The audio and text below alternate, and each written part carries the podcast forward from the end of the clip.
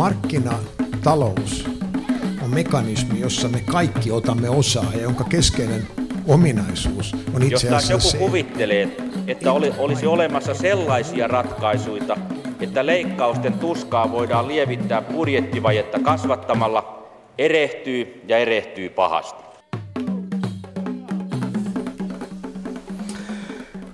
Tänään Mikä maksaa ohjelmassa ollaan siis tosiaan jo joulutunnelmissa. Tänään pohditaan joulun kaupallisuuden ole, olemusta. Miten ja miksi joulusta on tullut vuoden tärkein kulutusjuhla. Ja vieraine ovat tiedottaja ja tutkija Jere Jäppinen Helsingin kaupunginmuseosta ja arkistotutkija Juha Nirkko Suomalaisen kirjallisuuden seurasta. Tervetuloa molemmille. Kiitos. Kiitos.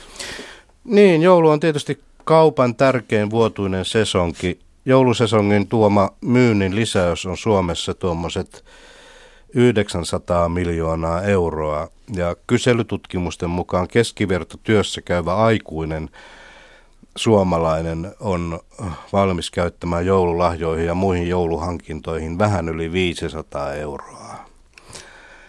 Mutta mistä tämä joulun talousihme nyt sitten oikein on saanut alkunsa? Joulupukin esikuva on 300-luvulla elänyt Myyrän piispa Pyhä Nikolaus. Ja Nikolaus oli paitsi merimiesten, kalastajien, asianajajien ja apteekkarien suojelupyhimys, niin hän oli myös lasten suojelupyhimys. Ja Pyhän Nikolauksen päivä vakiintui monin paikoin tavaksi antaa lapsille joululahjoja. No yhden legendan mukaan Pyhä Nikolaus antoi köyhän perheen kolmelle tyttärelle pussilliset kultarahoja myötäjäisiä varten, jotta tyttäret eivät olisi joutuneet prostituoiduksi. Ja on ajateltu, että tästä tapahtumasta on saanut sitten tämä joulun lahjojen antamisen perinne. Liittyykö tähän joululahjojen perinteisiin muita syntymäjuonteita kuin tämä Pyhä Nikolaus? No, Jere siis, Jäppinen. Ainakaan täällä Suomessa, niin ei voi sanoa, että joulupukki tulisi ensin ja sitten lahjat. Että kyllä lahjat tulivat ensin ja sitten myöhemmin joulupukki tuli niitä jakamaan. Että joululahjojen jakamista Suomessa varhaisin tieto on vuonna 1705, eli jo niihin aikoihin on ollut tiedotus tapa jakaa joululahjoja. Ja vanhemmista lähteistä muuta kuin Suomesta tiedetään, että ainakin 1500-luvulla on annettu lahjoja sekä jouluna että uutena vuotena. Ja itse asiassa uuden vuoden lahjat säilyvät pitkään joululahjojen rinnalla. Vielä 1800-luvulla saatettiin esimerkiksi lehdissä mainostaa rinnakkain joulu- ja uuden vuoden lahjoja. Tänne annettiin ihan vain kädestä käteen. Tai niitä ei annettu kädestä käteen, että siis Suomesta ja Ruotsista vanhin tunnettu tapa antaa joululahjoja se, että ovelta kuului koputus ja lahja heitettiin sisään ja ketään ei näkynyt. Eli siitä tulee tämä ruotsinsa julklapp, eli tämä mm. joulukoputus ja sieltä jostain tyhjästä ne ilmestyivät. Juha Nirkko, onko sulla lisättävää tähän? No totta, kaikki mitä sanot ja myöskin sitten kekrinä, joka oli vanha vuodenvaihde, niin silloin jo tunnettiin tämmöinen, että se kuului ikään kuin sopimukseen, että piiat ja rengit, palkolliset saivat semmoisen vuotuisen vaatetavara-avustuksen, joka on myöskin yksi joululahjan esikuva. Niin, tuo Pyhä Nikolaus oli Myyrän piispa. Tämä Myyrä on nykyisen Turkin alueella ja lähellä Alaniaa, että jos joku siellä varmaan sadat tai jopa tuhannet ihmiset viettävät tätäkin joulua, että jos siellä on kuuntelijoita, niin oikein hyvää joulua ja terveisiä myös sinne alkuperäisiin pyhän Nikolauksen tai joulupukin maisemiin. No niin, Jere Jäppinen, 1700-luvulla alkoi suomalainen lahjaperinne. Tai siis vanhimmat tiedot on vuodelta 1705, eli siis että silloin tiedetään eräältä Turun kauppialta varastetun silkkinauhe, jotka oli tarkoitettu joululahjoiksi. Eli siis monethan siis tapakulttuuriin liittyvät lähteet, niin ne ovat satunnaisia, eli tästäkin ei olisi mitään tietoa ilman tuota varkautta, joka merkittiin sitten oikeuden tuomiokirjaan. Eli ei, ei kukaan ole kirjannut sitä, milloin ensimmäinen joululahja on Suomessa annettu, että se nyt vain sattumalta on tällainen maininta, joka kertoo, että tapa oli tunnettu ainakin Turun saksalaisperäisten kauppiaiden parissa. Eli ei, ei voi todellakaan sanoa, että tapa olisi ollut laaja tai yleinen tai muuta. Että tämmöinen satunnan tieto on, mutta todennäköistä, että kaupunkien säätyläistön parissa ja varsinkin niitä, joilla oli yhteyksiä ulkomaille. Ja saksalaisilta se sitten tavallaan se tapa mahdollisesti siirtyi sitten suomalaisille? No Suomessa siis yleensä kulttuurivaikutteinen virta on kulkenut Keski-Euroopasta Ruotsin kautta Suomeen. Eli saksalaisella kulttuurialueelta Ruotsin kautta on yleensä monet monet tavat ja varsinkin jouluun liittyvät tavat ovat tulleet. No sitten tosiaan jossain vaiheessa tämä joulupukkikin tuli mukaan kuvioihin. Suomessa mm, paikoin Pyhä Pirkittaa kutsuttiin Santa Pirjoksi, mutta joulupukki ei olekaan Santa Niilo. Mikä tähän on syynä? No, joulupukki on kaiken kaikkiaan melkoinen kulttuurinen sekameteli, varsinkin Suomessa, jossa sen sekoittuu hyvin monia erilaisia perinteitä. Eli joulupukin nimi periytyy vanhoista nuuttipukeista, jotka ovat taas paljon, no, tai siis tavallaan niillä on yhteys Pyhän Nikolaukseen, eli siis mahdollisesti tämä kansainvälinen nuuttipukkien perin, eli joulun jälkeen kuljeskelevat naamiokulkueet, jossa on ollut mukana siis oikeiksi sarvekkaiksi pukeiksi naamioituneita hahmoja. Ne ovat ehkä peräisin keskiaikaisista Pyhän Nikolauksen kulkueista, jossa on ollut sarvekkaita paholaishahmoja, ja ne ovat sitten mahdollisesti muuttuneet kansantavoiksi. Ja tämä hahmo siis oli nimenomaan joulun jälkeen kuljeskeli kylissä. Ja 1800 alkupuolella sitten tiedetään Topeliukselta kuvauksia siitä, että, että tämä sarvekas hahmo alkoi tuoda lapsille lahjoja. Ja sitten 1800-luvun jälkipuolella tutustuttiin Saksasta päin tulleeseen vanhan miehen näköiseen lahjojen tuojaan, joka oli sikäli sukua Pyhälle Nikolaukselle, että Nikolaushan yleensä esitetään vanhana miehenä piispan asussa. Mutta tämä saksalainen jouluukko, taas se oli menettänyt jo piispan asun, että hän oli turkki ja lakki ja lahjasäkki tai saattoi olla risujakin siinä mukana. Ja hän sitten peri Suomessa tuon joulupukin nimen. Ja vasta 1900-luvulla, pitkin 1900 ja viimeistään 1770-luvulla tuo pukki muuttui punaiseksi. Eli silloin tuo amerikkalainen muunnelma samaisesta perinteestä sitten otti niskalenkin ja pukki muuttuikin punaiseksi. Kuka sen keksi tämän punaisen pukin? Kyllä kai sitä Amerikassa aika paljon muokattiin jo kuvastossa, mutta sitä mukaan tietysti kun painotekniikkaa tuli mm. ja painettuja julkaisuja, joihin saatiin sitä punaista väriä, niin mm. se varmasti paljon vaikutti siihen.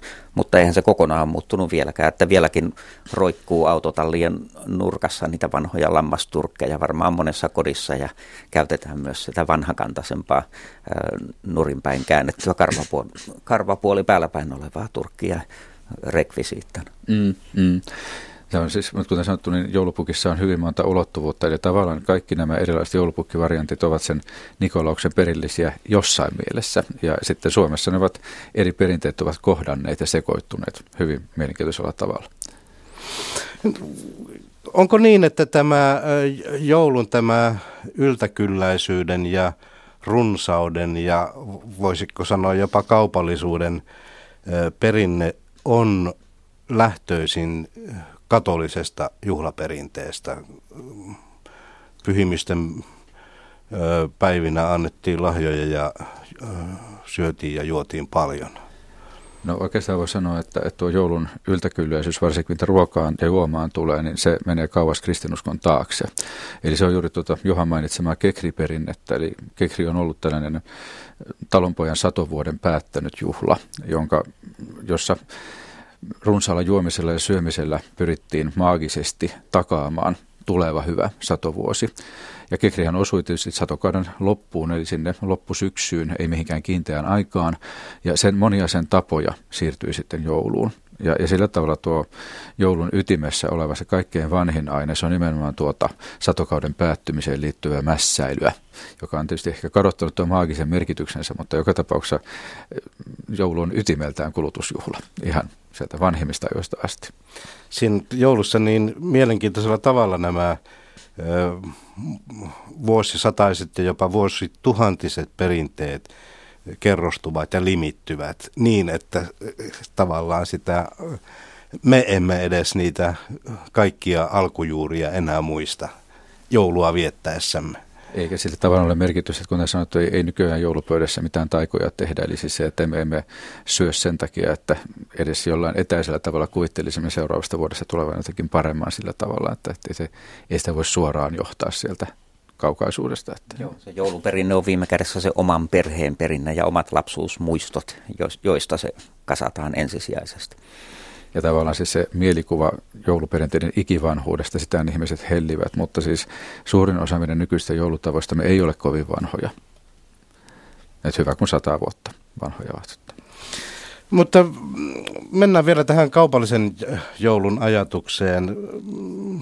Milloin tämmöinen moderni eurooppalainen kaupallinen kuluttamisen joulu alkoi? Voiko sille antaa mitään tämmöisiä jonkunlaisia merkkipaaluja? No tietysti mitä sillä kaupallisuudella tarkoittaa. Että siis, että, että itse yritin tarkastella se sanomalehtien kautta, että miten joulumainonta, eli siis se, miten joulun liittyvien tavaroiden kauppa kehittyy. Että se tietysti liittyy yleisemmin siis kaupan kehitykseen, kaupungistumiseen, se liittyy porvalliseen kulttuuriin ja se liittyy myös siihenkin, että joulun asema juuri juhlakalenterissa on muuttunut. Eli se, että vasta 1800-luvulla joulu nousi ylivoimaisesti merkittävämmäksi juhlaksi ja se istui aivan loistavasti juuri siihen kehittyvän porvalliseen kulttuuriin, se perhekeskeisyyden, perhearvojen korostamiseen ja toisaalta myös kehittyvän kaupalliseen kulttuuriin, eli monipuolistuvan tavaravalikoimaan ja monipuolistuvaan kauppaan ja tavallaan kaikki nämä juoksivat yhteen joulussa. Ja jos suomalaista aineistoa katsoo, niin suomalaista sanomalehdistä pikaisella kelauksella, niin ensimmäiset mainokset, jossa aivan selkeästi ilmaisten, jokin tavara sopii joululahjaksi, löysi vuodelta 1801. Ja, ja siis sen jälkeen oli vähän hiljaisempaa, mutta 1810-luvulta, että aika tarkalleen 200 vuotta sitten, kirjakauppiat alkoivat luetella, julkaista ilmoituksia, joissa lueteltiin erilaisia joululahjoiksi sopivia kirjakauppatuotteita. Ja siitä sitten vähitellen se alkoi runsastua, että sanotaan että 1840-50-luvulla alkaa olla varsin runsaasti joulumainontaa, eli kaupoihin pystytettiin tällaisia, niitä kutsuttiin silloin joulupöydistä ja joulunäyttelyiksi, jossa oli sitten ihan valtavasti joululahjoiksi sopivaa tavaraa. Ja, ja sitten tietysti joulun tällaisen materiaalisen ja koristekulttuurin kehitys alkaa näkyä. Eli varsinkin 1800-luvun puolivälistä alkaen alkaa tulla yhä enemmän ja enemmän uusia joulukoristeita ja, ja tietysti tavaraa, jota voi myydä. Eli niitä sitä alettiin mainostaa ja myös ruokavalikoima alkaa runsastua. Eli, eli kyllä se, niin, no, jos sanotaan, että että joku alkupiste pitäisi antaa, niin Suomen kaupungeissa 1800-luvun puoliväli on sellaista aikaa, jolloin voi sanoa joulun jo selvästi muuttuvan kaupallisen Joo. suuntaan. Luenko sitaatin 1800-luvun puolivälistä nimenomaan jouluaatto lähestyy. On keksittävä joululahjoja isoille ja pienille pulmallista aikaa. Erityisesti se on sitä miehen puolille. Naisilla, jotka ovat luodostaan kekseliämpiä, on sitä paitsi tyhjentymätön voimavara ahkerissa sormissaan, mutta ne miesparat. miesparoiden kauppojen joulunäyttelyt sitten. Että Kyllä. Mä löysin just eilen sellaista ruotsalaista lehdestä maailmassa Tukholmassa joku kauppias oli keksinyt kuulemma nerokkaan idean, että hän oli tehnyt kauppaansa kolme eri huonetta, joista ensimmäisessä oli halpoja lahjoja, toisessa oli keskihintaisia lahjoja ja kolmannessa oli kalliita lahjoja. Ja tämä oli kuulemma ollut aivan tolkuttoman tuottoisa. Että. Kuulostaa toimivalta niin, kyllä. Ja, ja tämä ei 1850-luvulla. Niin. Niin, voiko sanoa niin, että joulun perinne on sidoksissa myös teollisuuden kehitykseen hyvin voimakkaasti. Tämän... On, koska siis tavaraa alkoi tulla enemmän. Tavaraa pystyttiin tuottamaan enemmän ja jotenkin se piti myydäkin. Ja 1800-luvulla sitten keksittiin ihan uusi kauppatyyppi, tavaratalo. Kuinka iso merkitys silloin oli joulun kehitykselle? No siellä, missä tavarataloja oli tietysti, mutta eihän meillä Suomessa nyt tavarataloja ollut vielä pitkään aikaan, eli siis se, se, kyllä se ei siihen tavarataloa tarvittu. Mutta ehkä mielenkiintoisempi on joulupukin rooli siinä, eli siis se, että sen tavaran ja sen lahjojen kytkeminen ideologian ja kasvatukseen, eli siis se, että tämän uuden ajan joulupukin rooli tällaisena lasten eräänlaisena yliluonnollisena kiltteysvahtina. Että se, että, että meillähän, se mikä on ehkä nykyään joulusta unohtunut on se, että, että aikoinaan joulupukki saattoi tuoda myös risuja, eli lahjoja tai risuja. Eli siis joulupukilla oli silloin 1800-luvulla rooli tällaisen perheen vanhempien auktoriteetin yliluonnollisena vahvistajana, eli siis tavallaan sellainen tottelevaisuuden takuumies sitten sieltä jostain sadun puolelta. Onko, onko missään teoriaa siitä, että mistä tämä tuli tämä kiltte, kiltteysvahdin osa joulupukille, koska sitä tavallaan siinä vanhassa pyhän, pyhässä Nikolauksessa ei vissiin ollut.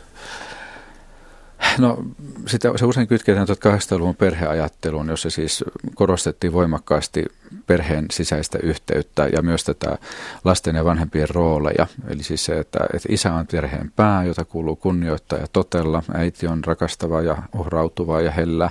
Ja lasten tehtävä on sitten kaikessa totella ja kunnioittaa vanhempiaan. Eli tämä asetelma tavallaan sitten siirrettiin sen joulupukihaimon kanssa vielä sen sadun tasolle. Eli tällainen yliluonnollinen isähahmo. Oliko tämä nimenomaan ö, luterilaisen joulupukin ominaisuus vai? No joulupukki oli pitkään pikemminkin luterilainen hahmo, mutta kyllä se 1800-luvulla levisi myös katolisiin maihin. Niin, tuossa aiemmin tuli jo todettua, että suomalaisenkin vanhan kaupallisen joulun kuvasto oli aika pitkälti saksalaisperäistä. Joulukortit ja kiiltut kuvat tuli Saksasta. Ja Ruotsista. Ja, ja Ruotsista. Saksasta Ruotsin kautta, niin kuin äsken sanoin. Mm. Mutta tietysti Pohjoismaissa kehittyy myös omaa kuvastoa, että esimerkiksi tonttuihin liittyvä kuvasto on muun taas pohjoismaista perinnettä. Ja tietysti myös tämmöinen lumisten maisemien ihannointi ja muu alkaa kehittyä niihin aikoihin. Ja se tonttu jopa lahjojen tuojana, jultomte. Niin. Mm. Joulukortti keksittiin ilmeisesti Englannissa joskus 1840-luvulla ja joulukortissa on mielenkiintoista se, että miten nopeasti se levisi koko Eurooppaa ja varsinkin pohjoiseen Eurooppaan. Mikä tähän oli syyn? No se kytkeytyy tietysti paitsi postin kehitykseen, painotekniikan kehitykseen, tämän kaupallisuuden kehitykseen, myös jälleen kerran tämän perhekeskeisyyteen. Eli siis se, että joulu oli aikaa, jolloin korostettiin perheen ja suvun yhteyksiä ja siteitä. Ja kun ei ollut mahdollista tavata kaikkia ja olla kaikkien kanssa tekemisissä yhtä aikaa, niin joulukortista tuli hyvä tapa tähän korostaa sitä perheyhteyttä ja yhteyttä ystäviin. Myöskin rautateiden kehitys tuolla Euroopassa. Suomessa tietysti ei kovin montaa rataa mm. vielä ollut. Ja tavallaan siis aikaisemmin se ei olisi ollut mahdollista. Eli siis vaikka olisi minkälaisen kortin tehnyt, että se olisi ollut perille. Ja sama kuin mun lahjojenkin puolella, että oli uuden vuoden kortit oikeastaan ennen tuota Joo. joulukortit yleistyi. Joo. No missä vaiheessa Suomessa joulukortti demokratisoitu? Se oli kuitenkin varmasti aika kauan tämmöinen säätyläisten joulun, jouluun liittyvä juttu? No se liittyy yleiseen elintason kehitykseen, eli vasta siinä aivan vuosisadan vaihteessa elintaso alkoi nousta laajemmin kansanpiirin osien puolella niin, että monia uusia tapoja, en nyt osaa suoraan sanoa joulukorteista, mutta että kyllähän se on jatkuvasti laajentunut se joulukorttien lähettäminen, mutta yleisesti ottaen niin elintason nousun myötä. Joo, eli... ehkä laittaisin tuonne 1920-luvulle, kun kuusi juhlat tuli kansakouluihin, siellä jaeltiin näitä pikkukortteja, että täällä kuusella osoitteena. Ja ilmiö tuli sitten syrjäkylilläkin tutuksi, että kortteja jaellaan. Niin, miten olisiko kouluissa askarreltu kortteja, Varmaan miten varhain? joo. Koska kansakoulu on kaiken kaikkiaan hyvin merkittävä joulutapojen levittäjä. Itse asiassa 1800-luvun puolella, eli siis se, että, että kansakoulun seminaarit olivat paikkoja, joissa siis nämä talonpoikaista olleista tulleet nuoret tutustuivat säätyläisten joulutapoihin, ja jotka sitten se kansakoulun opettajaseminaarissa saivat suomenkielisen muodon ja asun ja levisivät kaikkialle. Eli se oli nimenomaan tällaista hyvin voimakasta kulttuurin siirtoa. Kyllä, sitten moni, moni ilmiö nimenomaan siirtyi ja tuli tutuksi. Pukki, kortti, kuusi, lahjat, kaikki. Monet laulut, laulut tavat, nimenomaan, joulupukin joo, hahmo. Ja. Miksi seminaarit innostuvat tästä jouluinnovaatioista näin voimakkaasti? No, kuten sanottu, joulu 1800-luvulla muuttui vuoden keskeisimmäksi juhlaksi, koska se niin voimakkaasti tiivisti niitä ajatuksia, jotka nimenomaan liittyvät perheeseen ja arvoihin. Eli kansakoulu, joka tietysti oli tarvittu lapsille, niin se oli nimenomaan lasten kasvatuksen. Eli siis se, että joulun kautta voitiin korostaa perheeseen liittyviä arvoja. Toisaalta sitten hyvin keskeisesti, jo, no siis jo vuosisatoja jouluun mutta romantiikan aikana 1800 vielä voimakkaammin jouluun liittyvää hyväntekeväisyyden ja armeliaisuuden ajatusta voitiin korostaa kasvatuksesta. Joulu oli hyvin tärkeä kasvatuksen väline väline? Öö, niin, tähän, suom, monen mielestä tähän suomalaisen joulun nimenomaan siihen tunnesisältöön liittyy hyvin voimakkaasti nämä koulun joulujuhlat. Mm. Ö, mutta Suomessa ilmeisesti tämän, jos sitä joulua miettii tällä tavalla – kaupallisella ja ei-kaupallisella sektorilla, niin Suomessa maalaisjoulu ja kaupunkilaisjoulu oli pitkään kuitenkin aika lailla erilainen. Oliko se peräti ihan eri, omaa joulukulttuuriansa? Se on jännä paradoksi, että sitten taas jos semmoinen vanha kunnon joulu, kun mietitään joulua, miten se kuvataan jossakin pöydällä olevissa mm. kaitaliinoissa ja joulujulisteissa ja muuta, niin siellä on sitten semmoinen maalaisjoulun ihanne kuvattuna hyvin, hyvin pitkälti. Siellä mm. pitää olla lumihankea ja rekeä ja hevosta ja tallia ja aittaa ja riistä. Niin. No tavallaan tässä juuri tämä maalaisuus, niin hän siis sanotaan, että todellisuudessa niin vielä 1800-luvulla varsinkin, niin maalaisuuden ja kaupunkilaisuuden ero oli hyvin suuri. Eli se, että maalla oltiin pitkälti vielä vanhoillaan niiden vuosistaisten perinteiden varassa ja sitä silloisesta maalaisjoulusta puuttuivat puuttuu oikeastaan suurin osa niistä piirteistä, jotka nykyään meistä aivan olennaisesti kuuluvat jouluun. Että ei tiedetty kuusesta eikä pukeista eikä lahjoista yhtään mitään. Jouluruot olivat toisia ja monella tavalla se oli aivan erilainen joulu. Eli siis aika lailla niin hulina ja alkoholipitoinen ja, ja siihen liittyy monia sellaisia tapoja, joita nykyään ei joulun edes hyväksyttäisi. Mm. Sellaisia, sellaisia leikkejä, joita pidettäisiin nykyään raakoina ja rivoina ja muuta. Että se oli nimenomaan tämmöinen aika railakas yhteisöjuhla, eikä mikään perhekeskeinen hertainen söpötilaisuus. Käytiin pappilassa ja kartanossa ja kaupungin torilla sitten ihmettelemässä, että millainen on se suuren maailman ja herrasväen mm, joulu. Näin on. Eli kaupungissa kuitenkin oli 1800-luvun nimenomaan omaksuttiin hyvin nopeaan tahtiin näitä Saksasta Ruotsin kautta kumpuavia uusia tapoja. Eli siellä säätyläistä joulu keski-eurooppalaistui ja muuttui tällaiseksi uuden aikaiseksi perhekeskeiseksi ja yhä kaupallisemmaksi muodoiltaan runsaammaksi ja rikkaammaksi jouluksi. Ja sitten vähitellen alkoivat nuo uudet tavat 1800-luvun jälkipuolelta alkaen vähitellen levitä talonpoikaisen väestön pari. Ja nimenomaan se kansakoulu oli sitten suuri vauhdittaja siinä, että mitä tapoja nopeammin alettiin oppia ja omaksua myös kansan parissa. No voiko sanoa, että minä vuosikymmenenä kaikilla suomalaisilla oli suurin piirtein samanlainen joulu? Tuo on oikein toimittajan kysymys. Mikähän olisi tutkijan vasta. niin, niin. No voi kysyä, että, että onkohan koskaan. Eli niin. siis se, että, että, että suomalaiset joulut ovat tietysti nykyisellä varsin yhtenäisiä, mutta mä sanoisin, että se olisi 1900-luvun tuotetta. Eli itsekin yllätyin erään ruokatutkijan havainnosta siitä, että esimerkiksi Suomessa sikatalous niin kehittyi vasta niin myöhään sellaiseksi, että kaikilla ylipäänsä oli varaa ostaa vaikkapa kinkku pöytään. Että vielä 230-luvullakaan niin hyvin harvalla köyhemmällä ihmisellä oli mahdollisuutta hankkia sianlihaa joulupöytään, että se syötiin lammasta. Eli oikeastaan vasta sotien jälkeen voisi sanoa, että, että siis pystyttiin, no ehkä 5-60-luvulla päästiin siihen pisteeseen, että, että oli edes tuotannon puolesta mahdollista että kaikilla oli kinkupöydässä. Joo, että. Olen samaa mieltä, mm. että puhutaan noin 50 vuotta vanhasta konseptista. Niin, niin. niin, niin sota-aikanahan kaupungi, kaupungistuneessakin Suomessa jouduttiin aika pitkälle palaamaan tämmöiseen omavaraisjouluun.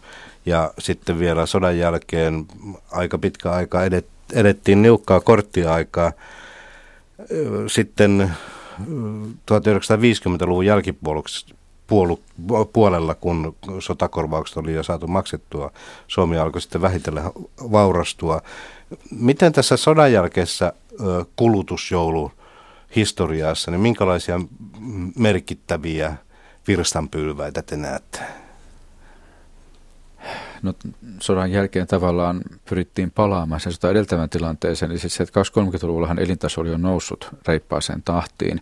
Ja, ja kaupungeissa varsinkin, niin no, sitten tuli niitä tavarataloja, joista jo kyselit aiemmin, joulukatuihin ja monen kaupallisen joulun merkkeihin tutustuttiin. Amerikkalaisia tuotteita ja tapoja alettiin omaksua nopeammin ja vaikkapa sellainen tapa kuin pikkujoulut. Eli tämä sitten niin kaupunkilaisen jouluun kuuluva joulun alusajan korostuminen, joka alkaa jo 1890-luvulta, alkaa pikkujoulukausi ja adventtikausi alkaa korostua yhä voimakkaammin. 20-30-luvulla se vahvistuu yhä enemmän ja, ja yhä kaupallisempana. Ja, ja sodan jälkeen tavallaan pikkusen vedettiin henkeä ja sitten otettiin kaikki irti siitä, että, että joskus selvittelin pikkujouluja erästä esitelmää varten ja, ja nimenomaan sodan jälkeen hän siis oli aivan valtavaa juhlahalukkuutta, että haluttiin ottaa kaikki se puute ja niukkuus takaisin ja, ja juhlittiin oikein kunnolla ja pikkujoulut palasivat oikein isosti. Ja, ja kuvaava on se, että Helsingissä 49 tuli joulukatu. Aleksanterin katu, siis ensimmäistä kertaa koko Aleksanterin katu oli joulukatuna. Ja sekin oli sitten sodan jälkeen ajan tällaista puutteen poistumista ja yltäkylläisyyden paluuta. Juhliminen alkoi ennen kuin saatiin tavaraa sinne juhlaan oikein niin, kunnolla, niin. mutta sitten pian tuli sitä tavaraakin, tavaraakin perään ja Coca-Cola mm. saatiin vuonna 1952 olympiavuonna ja alkoi soida nämä amerikkalaisten joululaulujen suomalaiset käännökset ja niitä mm. levytettiin. Että tuli vähän toisenlainen klangi tähän juhlaan jo. Mm. Mutta mm. Coca-Cola ei tainnut tulla joulupöytään vielä sinun vaiheessa. No ei, ei. Ei, ei oikein. Ei, mutta se tavallaan siis se, kyllä se, niin kuin, se sota tuntuu valtavalliselta murrokselta, mutta se ei tavallaan joulutavoisessa mielessä pienen notkahduksen, mutta sen jälkeen palattiin niin pian kuin pystyttiin siihen, mitä ennen oli. Ja jatkettiin sitä, mihin oli jääty.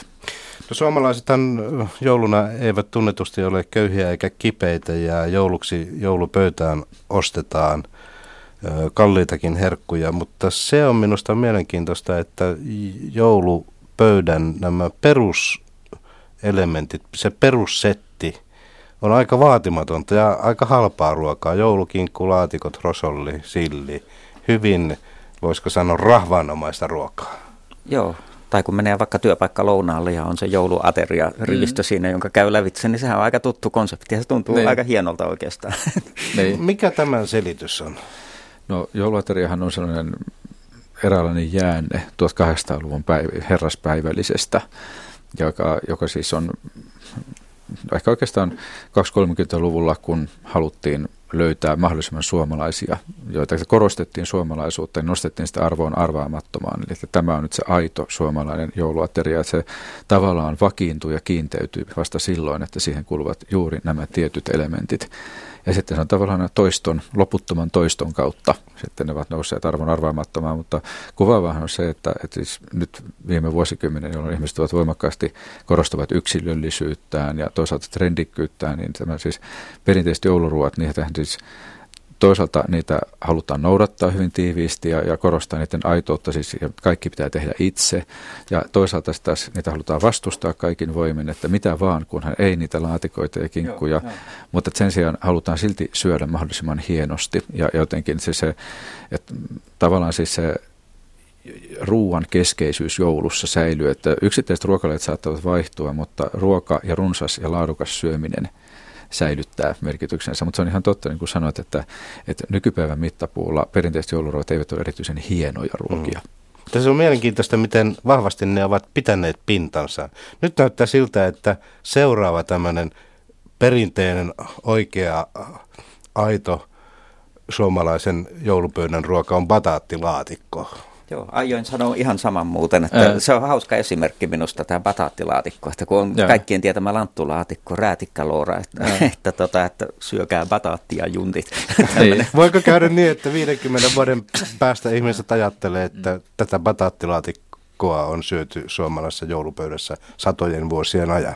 No niinhän melkein kaikista joulutavoista ajatellaan, mutta tavan bataattilaatikko on myös hyvä esimerkki siitä, että, että siis sehän ehkä kertoo just joulu, perinteistä joulurukien voimasta. Kyllä. Eli siis se, ihan sitä samaa laatikkoa se on, voihan sen tehdä bataatistakin, että emme nyt pitäisi bataattilaatikkoa minä vallankumouksena. Että en, pikemminkin, pikemminkin päinvastoin niin, että, että ihmiset ovat kyllästyneet perinteisiin laatikkoihin. Me ollaan itse tekemässä palsternakkalaatikkoa jouluksi, että enkä nyt sitäkään pidä minä vallankumouksena, että niin, aina on kiistelty siitä, että mikä on sitä aitoa jouluperinnettä ja mikä on väärää. Onko tämmöisiä, äh, jos ajatellaan suomalaisen jouluhistoriaa, niin onko, voiko sanoa, että jotkut aikakaudet tai jopa jotkut ihmiset äh, ovat, äh, toi, tuo kansakoulu oli hyvä esimerkki. Onko muita tämmöisiä instituutioita, jotka ovat määritelleet sitä suomalaista oikeata joulua? No kirkkohan tietysti voimakkaasti aina ottaa kantaa ja on vuosi satojen ajan oikeastaan ottanut kantaa siitä, miten joulu pitäisi viettää, mutta en nyt sanoisi, että, että voisi sanoa, että aina on kiistelty se, minkälainen aito ja oikea joulu. Että se on ehkä uudempien aikojen ilmiö, eli siis 1800-luvulta tunnetaan nyt tällaista, sanotaan vaikka Topeliuksen teoksista, ja muutenkin tunnetaan tästä erilaista joulukritiikkiä. Sitä, tavallaan sitä kirkon mässäilyvastaisen perinteen jatkumaa myös korottuu ajatus sosiaalista oikeudenmukaisuudesta, eli siis että korostetaan sitä, että aito joulu on jotain muuta kuin sitä aineellista yltäkylläisyyttä, että vaan se on pikemminkin henkinen ja hengellinen asia on se aito joulun henki. Ja, ja tämän tyyppinen joulukritiikki on sitten saanut yhä uusia muotoja 1900-luvun mittaan. Eli milloin on nähty sitten kehitysmaat tai eläinten oikeudet tai milloin mikäkin on nähty siinä, siinä oikeudenmukaisuuden puutteena, joka joulussa heijastuu. Me, mennään tämän, nyt ja, tähän. Tämä ja. on mielenkiintoinen aihe, tämä joulun kritiikki, kaupallisen joulun arvostelu ja tämän mässäysjoulun arvostelu. Niin, tämä on Mikä maksaa ohjelma ja puhumme kaupallisen joulun historiasta. Vieraina ovat arkistotutkija Juha Nirkko Suomalaisen kirjallisuuden seurasta ja tutkija Jere Jäppinen Helsingin kaupungin museosta.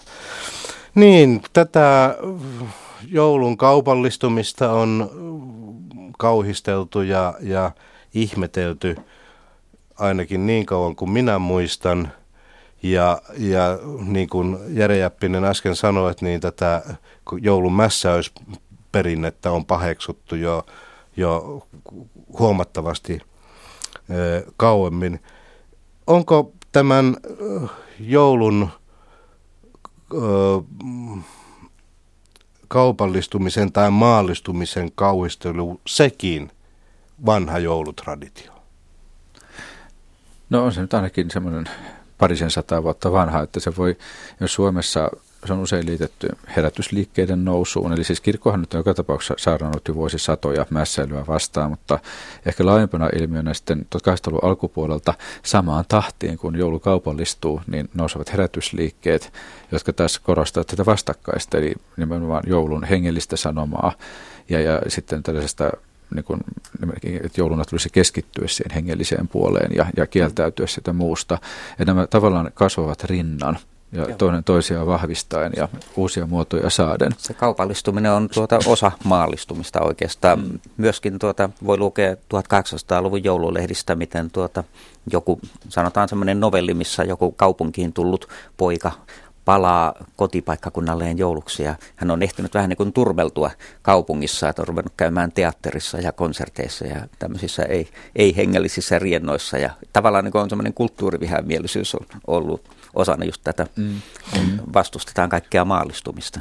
No minä löysin amerikkalaiselta joulusivustolta tiedon, että jo Amerikassa 1600-luvulla nämä Amerikkaan muuttaneet puritaanit alkoivat arvostella joulumässäilyä ja juopottelua ja olivat sitä mieltä, että se on ihan saatanan juoni on ja. tämä joulu tässä muodossa ja joissakin siirtokunnissa joulun viettämisestä sakotettiin. Joo, mutta siis kuten sanottu, katolisessa kirkossa mässäilyhän on yksi kuoleman synneistä ollut jo vuosisatoja. Ja sinänsä kirkko on varustanut mässäilyä jo hyvin, hyvin, hyvin, hyvin kauan. Aivan, luterilaisella se on vaan huono tapa. niin, et ja, ja, siis, ja tietysti no, puritaaneilla ja muilla siis on vastustettu monia epäraamatullisia tapoja, eli siis se, että, että se kumpuaa näistäkin. Mutta kaiken kaikkiaan kirkon kielteensuuden mässäilyyn on hyvin vanha, että se, se, se ei ole vain puritaanien keksintöä, eikä se on, se on todellakin pitempi perinne. Mutta toisaalta karnevaaliaikaan mässäily kuuluu, oliko se silloin syntiä vai, vai oliko se vaan sitten se lyhyt aika? karnevaaliaikana, kun sai syödä. En tiedä, kannustiko, kannustiko kirkko varsinaisesti siihenkään sitten. niin, niin. Mutta se järjestyksestä poikkeaminen niin. tilapäisesti lopulta kuitenkin niin. vaan vahvisti sitä varsinaista järjestystä. Niin, ja pitää muistaa tietysti, että kaikki kristilliset kirkot ja kristilliset suuntalahkot eivät vielä tänä päivänäkään vietä joulua. Mm. Ja monella se on, syy on se, että se ei tarkkaan ottaen ole raamatullinen mm. juhla. Mm. Ja äh, nykyäänkin on kristillisiä ryhmittymiä, jotka vieroksuvat joulua siksi, että, että senkin takia, että tähän meidän jouluperinteeseen liittyy niin paljon pakanallista perinnettä. Mm. Mutta se on ihan totta, että siis kirkon, kirkon rooli joulussa on vain yksi osa joulua, ja näin on ollut aina. Eli siis mm. joulussa on, vaikkapa Suomessa, niin on ihan kautta linjan ollut myös muita elementtejä. Eli useinhan kuulee keskustelua sen suuntaista keskustelua, että, että siis joulu olisi puhtaasti kirkollinen ja uskonnollinen juhla, mutta ei se ole sitä koskaan ollut. Loppujen lopuksi tässä ollaan taivaan kappaleiden armoilla, että tuota, tulee se talvipäivän seisaus, pimein aika, jolloin on hyvin, hyvin niin kuin otollinen aika pilettää. Mm. Olipa syy mikä mm. hyvänsä, niin siinä on semmoinen aika, että se on juhlan paikka kerta kaikkiaan. Mm. No sitten on muitakin syitä arvostella joulun mässäilyä ja, ja kulutusta ja rahantuhlausta. Suomessa säätykyyhteiskunnan aikana yläluokka ja porvarista aika usein moitti työväkeä ja köyhällistöä siitä, että se tuhlasi rahansa turhaan kulutukseen ja rihkamaan ja ylellisyystuotteisiin. Ja, ja, ja moite oli se, että köyhät tämän takia, tämän tuhlailun takia pysyvätkin sitten köyhänä – No toisaalta tässä omistavan luokan asenteessa saattaa olla takana myös pelko siitä, että köyhät kun jos köyhät kuluttavat liikaa, niin ne ovat kohta vaatimassa parempia palkkoja. Onko tämmöistä köyhälistön joulun aikaista tuhlausta arvosteltu Suomessa? Onko tämä joulun vietto saanut tällä motiivilla osakseen arvostelua? No pikemminkin jotenkin tulee meidän päinvastaista, että, että siis nimenomaan joulu on ollut hyvin, varsinkin 1800-luvulta alkaa hyvin keskeinen hyvän tekeväisyyden aika. Ja, ja nimenomaan jouluna on korostettu sosiaalista epäoikeudenmukaisuutta ja, ja sitä aineellista epätasa-arvoa. Ja, ja Suomesta tiedetään, että 1800-luvun alkupuolelta on käynnistynyt sellaisia niin porvarillisia, siis kansalaisyhteiskunnan toimijoilla hyvän tekeväisyysyhdistyksiä, jotka nimenomaan usein se toiminta huipentui jouluna. Eli pyrittiin näille köyhille tuomaan jouluiloa ja jonkinlaista runsautta pöytiin. Tiedetään, että esimerkiksi Helsingissä oli tapana, että, että jouluaattona jaettiin rikkaiden talojen keittiöistä, jaettiin ruokaa köyhemmille. Ja tällä on siis paljon paljon vanhempaakin perua kuin 1800-luvulla. Mutta 1800-luvulla muuttui organisoidummaksi, eli syntyi hyvän tekeväisyysyhdistyksiä, jotka systemaattisesti alkoivat kerätä ja jakaa sitä apua. Eli meillä köyhän joulunviettoa ei ole moralisoitu sillä tavalla. Että... Heti tuu ei, mieleen, ei, että ei minunkaan mielestä köyhiä että... ole köyhyydestä syyllistetty ja tuhlauksesta sillä tavalla. Mm. Ja pikemminkin niin päin, että, että joulu on nimenomaan nähty sellaisena hetkenä, jolloin kärjistyy se köyhän ja rikkaan vastakohta. Ja, ja sehän on siis, näkyy vielä tänä päivänäkin, esimerkiksi monissa suosituissa joululauluissa ja joululiittyvissä tarinoissa, ennen kaikkea Topeliuksen teksteissä Suomessa, niin näkyy hyvin voimakkana tämä köyhän, vaikka nyt Enetsi valtaa loistoa mm. laulussa. Luo, luo köyhän niin kuin rikkahan niin, saa joulu niin, ihana. Niin, mutta se, se nimenomaan joulu muodosti tällaisen voimakkaan taustan ja tunteellisen kehyksen tälle sosiaalisen epäoikeudenmukaisuuden esiin nostamiselle.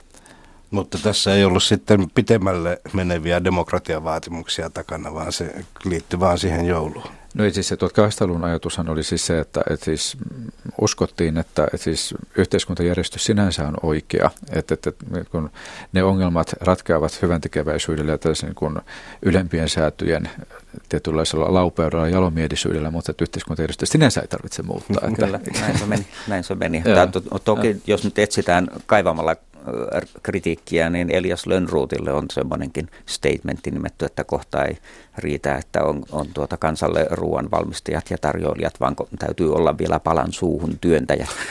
että on, on toki joskus 1800-luvulla tällaistakin ollut, mutta se ei ollut nimenomaisesti jouluun liittyvänä väittämänä. No suomalaisen kulutusjoulun arvostelun klassikko on Kari Suomalaisen Helsingin Sanomissa äh, julkaisema joulukatupiiris vuodelta 1954, jossa ruukaisella joulukadulla Jeesus kerjää lanttia, mutta kiireiset eivät häntä huomaa tai mulkoilevat vihaisesti tuota Jeesus Resupekkaa. Tämä on mielenkiintoinen piirros, koska minun muistaakseni Kari Suomalainen oli aika vankka markkinatalouden kannattaja ja eikä tiettävästi niin katolilainen. Ää. Mikä tämän piirroksen lopullinen sanoma oli? Sehän on hyvin ikoninen on, joulukuva. On, se, se on piirtynyt, piirtynyt mieleen sen aina, kun näkee mielessään ja etsii sitä Jeesusta sieltä keskeltä. Mutta toisaalta se on ikoninen iskevä piirros, mutta sen sanomahan on hyvin pitkälti sama kuin monissa lauluissa ja kirkon sanomissa, että se vaan siis ehkä juuri se iskevyydessään jää mm. mieleen, mutta itse tässä laitoit näihin ennakkomateriaaleihin tuon sitaatilaulusta, me käymme joulun viettohon, niin tämä ruokajoma meno muu lapshankeen hukkuu unhoittuu tai saman laulun toisesta säkeestä, että me jaamme lahjat runsahat, laps tyhjät kätes ihanat. Eli siinäkin tämä ajatus just Jeesus lapsesta köyhänä, mm. hankeen hukkuvana tyhjäkätisenä lapsena sen joulun runsauden keskellä, että kyllä se, se, se on monesti toistuva ajatus joulussa. Eli siinä siis, on aika, aika voimakkaasti syyllistävä sävy siinä laulussa. Joo, se on vielä 1930-luvun alussa mm. tehty, että siinä on 30-luvun pulavuodet ihan, ihan mm. tuore asia. Ja kuitenkin niin. siinä sitten todetaan tätä, että suun, suun ne. juoma, ruoka, meno, muu. Niin, mutta en tiedä, voiko sitä nähdä nyt sitten juuri sen hetken tuotteena ja juuri niiden pulavuosien tuotteena. Mutta että kaiken kaikkiaan tuo jos nyt vaikka joululaulusta puhutaan, niin tuo henkihän on toistuu monessa laulussa, että aivan saman tapaisen ajatuksen on Topeliuksen Enetsian vai loistoa tai, tai Varpunen jouluaamuna, jossa taas nimenomaan tämä köyhän pienen pikkulinnun hahmo ja saa, saa tuo, symboloida tätä köyhää ihmistä ja sitä, jälleen kerran sitä tyhjäkätistä. Mm, Kenties myös kyllä. Jeesus rintautuu, rinnastuu kyllä, siihen. varmaan, että minkä teette yhdelle näistä niin, vähäisimmistä, niin, niin sen teette minulle. Eli, eli karisomalaisen piirros asettumista kyllä osaksi pitkää jatkumoa, mutta ehkä sen iskevyys on siinä, että sinne niin voimakkaasti tuodaan tämä juuri silloiseen nykyaikaan, jonka mekin tunnistaa. Melkein siinä on jouluinen kuhiseva Aleksanterin katu ja Jeesus siellä. Että ehkä siinä se että sitä, se ei olekaan missään etetyneessä satumaailmassa tai jossain laulun runollisessa maailmassa, vaan se on nimenomaan Aleksanterikatu Helsingissä. Jeesus keskellä. Ja Jeesus mm. keskellä mm. sitä. Se on ehkä sen piirroksen iskevyyden ydin. Mutta joulun arvosteluun on keksitty sitten tai löydetty paljon muitakin syitä. Nyttemmin joulukulutusta on arvosteltu muun muassa ympäristösyillä. Moni on sitä mieltä, että joulun ostovimma on ihan turhaa luonnonvarojen tuhlausta ja tarpeettoman jätteen tuottamista ja energiakin pakkaa jouluna kulumaan hirveitä määriä. Ja niinpä joulun alla on nyt ruvettu viettämään tätä älä osta mitään päivää. Onko tämä nuukan joulun perinnet saanut Suomessa merkittävää jalansijaa? Vai onko tämäkin, tämäkin on varmasti vanha ilmiö? No niukkuus on trendikästä tänä mm, päivänä niin. vai mitä? Ja kyllä siis jo 1900-luvun alusta on tietoja, että, että joissakin perheissä päätettiin jättää joululahjat jakamatta ja antaa se köyhille sitten se joululahja. Että tavallaan siis se minusta kyllä asettuu tähän pitkään jatkumoon. Että siis tavallaan se sen samaisen mässäilykritiikkiin, että sen tavallaan se kritiikki säilyy samana, mutta sen perustelut vaihtuvat, että, että jos ei sitä perustella köyhillä meillä tai muualla, nyt siis uudeksi perusteluksi on tullut ympäristö, Eli se, että siis kaikenlaisen tuhlaamisen ja mässäämisen vastaisuutta se joka tapauksessa on, vaikka aiheet ja perustelut muuttuvatkin. Ja mitä tähän äläosta mitään päivään tulee, niin sehän on ihan suora laina Amerikasta, joka oikeastaan siellä ei liity jouluun, vaan kiitospäivään, koska mm. Yhdysvalloissa kiitospäivän jälkeinen perjantai on perinteinen vapaa-päivä ja myös vuoden suurimpia ostospäiviä. Mm. Ja sen takia tuo äläosta mitään päivä siellä on sijoitettu juuri tähän kiitospäivän jälkeiseen perjantaihin. Et meillä se on tavallaan tällainen hieman niin kuin vieraskulttuurilaina kontekstistaan irrotettu. Se musta perjantai me jo sentään saatiin mm. Suomeen, mutta se vielä kun saataisiin se kiitospäiväkin, että se ei vielä niin. ihan niin ole juuri. No, kiitospäivä vähän oirehtii. Se oirehtii. Mm, joo, joo. No voiko ajatella, että, voiko mitenkään ajatella, että tämä on siis erottautumisen tama, tapa tämä nuukajoulu ja, ja ympäristö, ympäristön huomioon ottava joulu. Mutta voiko ajatella, että tulee jossain tulevaisuudessa tästä nuukasta joulusta tulisi Suomessa megatrendi, että se olisi, olisi enemmistön joulu? Onko se mahdoton ajatus? No, ei, ei ihan vähässä kummassa sanoisin niin, minä. Niin, niin, mä sanoisin, että, että aika paljon saa kyllä muuttua, mutta tietysti sanotaan, että että jos vaikkapa liha kallistuu suunnattomasti tai meidän nykyinen kulttuuri muuttuu siis ihan rakenteellisesti mahdottomaksi, eli siis että tulee todellista niukkuutta. Mutta kyllä tässä, vaiheessa eletään vielä sitä vaihetta, että elämme todellisessa yltäkylläisyydessä ja siinä sen yltäkylläisyyden keskellä on vaikea enää erottautua viettämällä yltäkylläisempää joulua kuin joku muu. Eli erottautuminen tapahtuu nyt tällä hetkellä sillä, että tietoisesti ja tahallisesti niukentaa jouluaan. Eli tavallaan luo yltäkyisen keskelle niukkuutta ja puutetta. No, jouluna sopii ottaa esille myös eläinten oikeudet. Eläinoikeusjärjestöt aika usein joulun alla kampanjoivat, koska joulun tehotuotettu sika käy, jouluna tehotuotettu sianliha käy hyvin kaupaksi. Ilmeisesti vegaaniuskin on jollakin tavalla tätä joulun traditiota muuttanut taustaksi se, että mm. joulunahan toisaalta piti olla hyvä eläimille, niille, jotka mm. olivat selvinneet hengissä jouluun saakka, niin, niin, niin niille vietiin ekstra annoksia ja sanottiin, että nyt on joululehmäseen ja näin poispäin. Mutta sinänsä näkisin tämän eläinten oikeuksien korostamisen jouluna osana sitä pitkää jatkumoa, jossa jouluna nostetaan esiin epäoikeudenmukaisuutta, joka tavallaan kärjistyy jouluna, että siis aiemmin korostettiin ihmisten oikeuksia, nyt myös eläimet otetaan huomioon samalla tavalla, eli siis jouluna alleviivataan sitä, että koska joulun hyvin vahva ajatus, että ihmisen kuuluu olla hyvä. Ihmisen kuuluu tehdä hyviä tekoja ja sen takia jouluna tehtävien valintojen moraalinen arvo on aivan erityisessä syynissä. Ja nykypäivänä, nykypäivän arvomaailmassa ja keskustelussa myös eläimet on nostettu tähän osaksi. No voiko sanoa niin, että syyllisyys on yksi joulun perustunteita? Se, pitää, se on niin kuin sitä ydinperinnettä, traditiota. Tai ainakin riittämättömyys jollakin tapaa, kun on niin, niin paljon kaikkea ja siitä ei käytännössä voi jokainen järjissään pysyväkseen haukata kuin pienen palan. Mm. Ja sitten tuli se joulun, joulun korostuneisuus, eli joulu on vuoden tärkein juhla ja siihen liitetään niin valtavasti toiveita, arvoja, odotuksia ja myös keskenään, keskenään ristiriitaisia toiveita, arvoja ja odotuksia. Eli niistä melkein väistämättä tulee jonkinasteista potemista sitten. Niin, että pitäisi syödä kakku säästäessä ja antaa sitä vielä toisille. Aivan, samaan tapaan. Ja sitten minkälainen kakku? Niin. No Suomen kirjallisuuden seura ja samalla tavalla Helsingin kaupunginmuseo ovat tutkineet ja tallentaneet suomalaista jouluperinnettä jo pitkään vuosikymmeniä ajan. Juha Nirkko ja Jere Jäppinen, mitkä ovat Suomen satavuotisen itsenäisyyden ajan suurimmat muutokset joulukulttuurissa? Tuohan oli kova. Oliko liian vaikea? niin, niin mä mietin, että se, oikeastaan mä sanoisin, että, että siis sen me nykyisen joulukulttuurin perusmallit on omaksuttu kyllä jo aikaisemmin. Että ne tuli sinne 1800-luvun lopulla 1900-luvun alussa. Että oikeastaan itsenäisyyden aikana merkittävämpää on se, että, että yhä useampi pystyi mm. niitä tapoja omaksumaan. Ihan siis vaurastumisen elintason nousun myötä.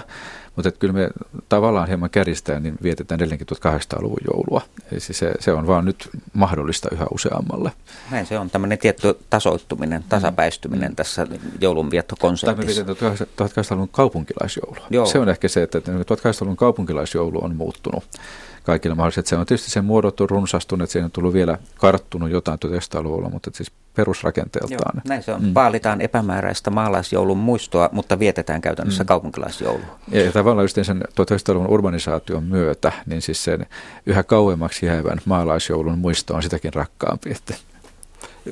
Säilyykö tämä maalaismuisto idylli iän kaiken? Ei varmaan ihan sellaisena, kun ne muistajat oikeasti vähenee. Se vähän niin kuin mytologisoituu ja etääntyy todellisuudesta vielä kauemmas kuin mitä se on nyt. Niin mä mietin just, jo, siis joskus kun katsoo vaikka saksalaisia joulukortteja ja vaikka kaikkia joulutuotteita Saksasta, niin sillähän on usein tämmöinen, jos halutaan oikein idyllinen joulukuva, niin se on usein kaupunki. Kyllä. Eli joku tämän kaupungin joulutori tai luminen pieni kaupunki, vuoret taustalla ja niin edespäin. Ja meillä edelleenkin siis, jos halutaan postikortin tai monella, että idea, idyllisoitu ideaalinen joulunkuva, niin se on usein edelleen se punainen mökki siellä lumihankeen keskellä, eikä muita mm-hmm. ihmisiä mailla halmeilla. Ja et, en tiedä, kuinka pitkään se pitää pintansa meillä, kun ne punaiset mökit alkaa olla aika harvinaisia. Ne jo, kohta että... se kuva on tunnistamaton. Joo, se tonttukin on tullut metästä sisään, että ovi, ovi on nyt se juttu. niin, niin.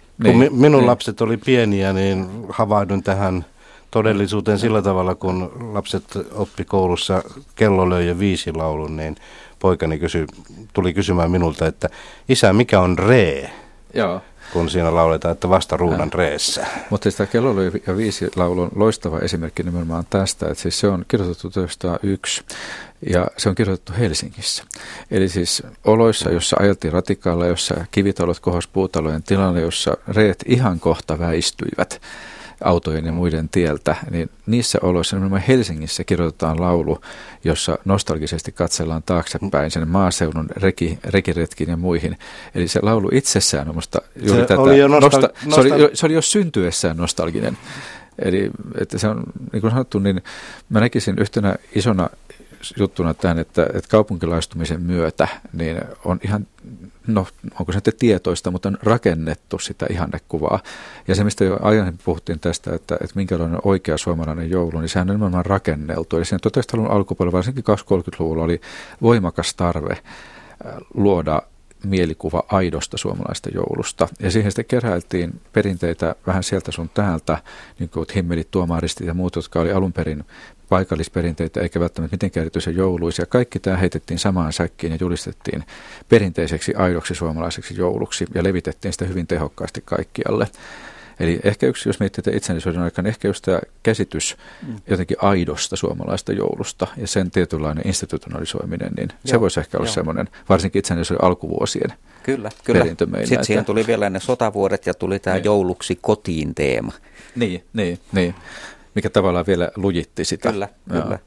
No minkälaisia uusia traditioita juuri nyt suomalaisen joulun on syntymässä, muita kuin tämä patattilaatikko? Ja se tonttuovi. Ton, tonttuovi on, no. Niin, no nekin oikeastaan muunnelmia vanhoista. Kyllä, vanho. se, on, se on oikeastaan aika vaikea sanoa. Siis se, mitä nyt lehdissä markkinoidaan trendeinä ja uutuuksina, nehän useimmiten vain vanhoja muunnelmia. Tavallaan siis on ihan yhden tekevää, että onko tai vuoden joulupallo pinkkejä vai oransseja vai minkä värisiä. No, että joulupallo on yhtä kaikkea joulukuusi sinänsä. Mm. Että se, se on nyt sellaista pintakohinaa sitten, että mikä on tämä joulun väri. No, no mutta, onko, onko ää, joulun viettäminen somessa radikaali muutos? syntyykö sinne omat jouluperinteensä? Varmasti syntyy. Niin, mitähän olisi some-jouluperinteet? Ne on kuitenkin jouluperinteitä, joiden välittämistapana on nyt se some. Jaetaan niitä siellä. Mutta mikä, semmoista... mikä, ei se tee siitä vielä somejoulua. Ei, siis se sanotaan, että tavallaan se on ihan siis, no yksi mitä on, just tässä luin erästä kyselystä, jossa siis oli kysytty, oliko se nuorilta, että mikä on kaikkein tärkeintä joulussa, niin se on yhdessä oleminen. Ja, ja, siis, ja sehän palautuu just tähän tavallaan 1800-luvun tähän ja toisaalta nyt tähän vanhaan yhteisölliseen jouluviettoon. Myös tähän 1800-luvun perhejouluun, eli siis se, että jonkinlainen ihmisten, läheisten ihmisten yhteyden korostaminen. Mutta jälleen kerran, niin kysymys on vain välineestä. Eli siis se, että kokoonnutaanko yhteiseen pöytään vai lähdetäänkö joulukortti, soitetaanko puhelu, lähdetäänkö tekstari, laitetaanko Facebookissa viesti, niin sehän on sitä samaa yhdessä olemista, mutta sen välineet muuttuvat. Että se sinänsä näkisi sitä kauhean vallankumouksena, että kuten tuossa vähän aikaa sitten puhuttiin siitä, että, että postikortti tuli, kun se oli teknisesti mahdollinen. No nyt tämän päivän tekniikka sallii meille uudenlaisia tapoja olla yhdessä ihmisten kanssa jouluna ja välittää heille jotain lämpimiä ajatuksia. No joulukin edelleenkin globalisoituu. Kiinassa ja Japanissa joulukulttuuri on tällä hetkellä Kiinassa varsinkin nousussa. Voiko ajatella niin, että sieltä kohta rupeaa meille tulemaan semmoista uudenlaista suodatettua, uudelleen modifioitua joulutraditiota. Se on ollut enemmän vientituote sinne päin kuin tuoti, tuote niin. sieltä tänne päin tähän mennessä. Niin. Ja ainakaan siellä ei ole sitten sitä kristillistä sisältöä varmaankaan Voiko ajatella, että tulevaisuuden globaali joulu on, että tämä kristillisyys häviää sitä kokonaan ja lahjat ja muut korostaa? No sehän on tietysti kaupallisen joulun, niin oikeastaan Amerikka, amerikkalaisen joulun kehityksessä ollut jo pitkään. Että Amerikassahan joulua on jouduttu, no nimenomaan kauppamiehet on jo pitkään myyneet joulua oloissa, jossa läheskään kaikki eivät ole kristittyjä tai ovat hyvin monen sortin kristittyjä. Ja silti kauppa käy loistavasti. Ja tavallaan se sama kuvasto on voitu muokata sellaiseksi, että se ei, se ei loukkaa ketään. Ja just tässä puhuttiin sitä, kun meidän museon joulutervehdys on nyt muokattu sellaiset, että siinä puhuttiin jotain hyvää johlan aikaa. Että tämä niin Seasons Greetings on nyt tullut sitten Suomeenkin. Eli se, että, että ei enää toivota hyvää joulua, vaan että siis amerikkalaiseen tapaan, niin että, että tämän, tämän sesongin toivotuksia. Joo, että joo, mitä joo. nyt sitten toivotatteko hanukkaa vai kyllä, mitä toivotatte? Kyllä. Mutta... Joulusirkuskin on muuttunut talvisirkukseksi, että niin, oikeastaan niin. turhaankin tätä sanaa vältellään, koska niin. ei se nyt niin kovin kristillinen niin. ole sanana. Niin, mutta tavallaan varsinkin amerikkalaisessa muodossaan kaupallinen jouluhan on ollut irrallaan kristillisyydestä jo hyvin pitkään. Ja siinä muodossahan se on tietysti myynyt erinomaisesti myös Japanissa ja Kiinassa, että, että se, sinänsä musta se on tapahtunut jo se, kauan sitten. No niin, no. vietetään ö, perinteistä suomalaista joulua ja rauhallisesti ja perinteiseen suomalaiseen tapaan kauhistellaan näitä joulun ö, kaupallisuutta ja muita sivuoireita. Tästä Tuomaan päivästähän se perinteisesti joulun on, jouluajan on ajateltu alkavan. Kiitoksia Juha Nirkko ja Jere Jäppinen ja oikein hyvää joulua. Kiitos. Kiitos samoin.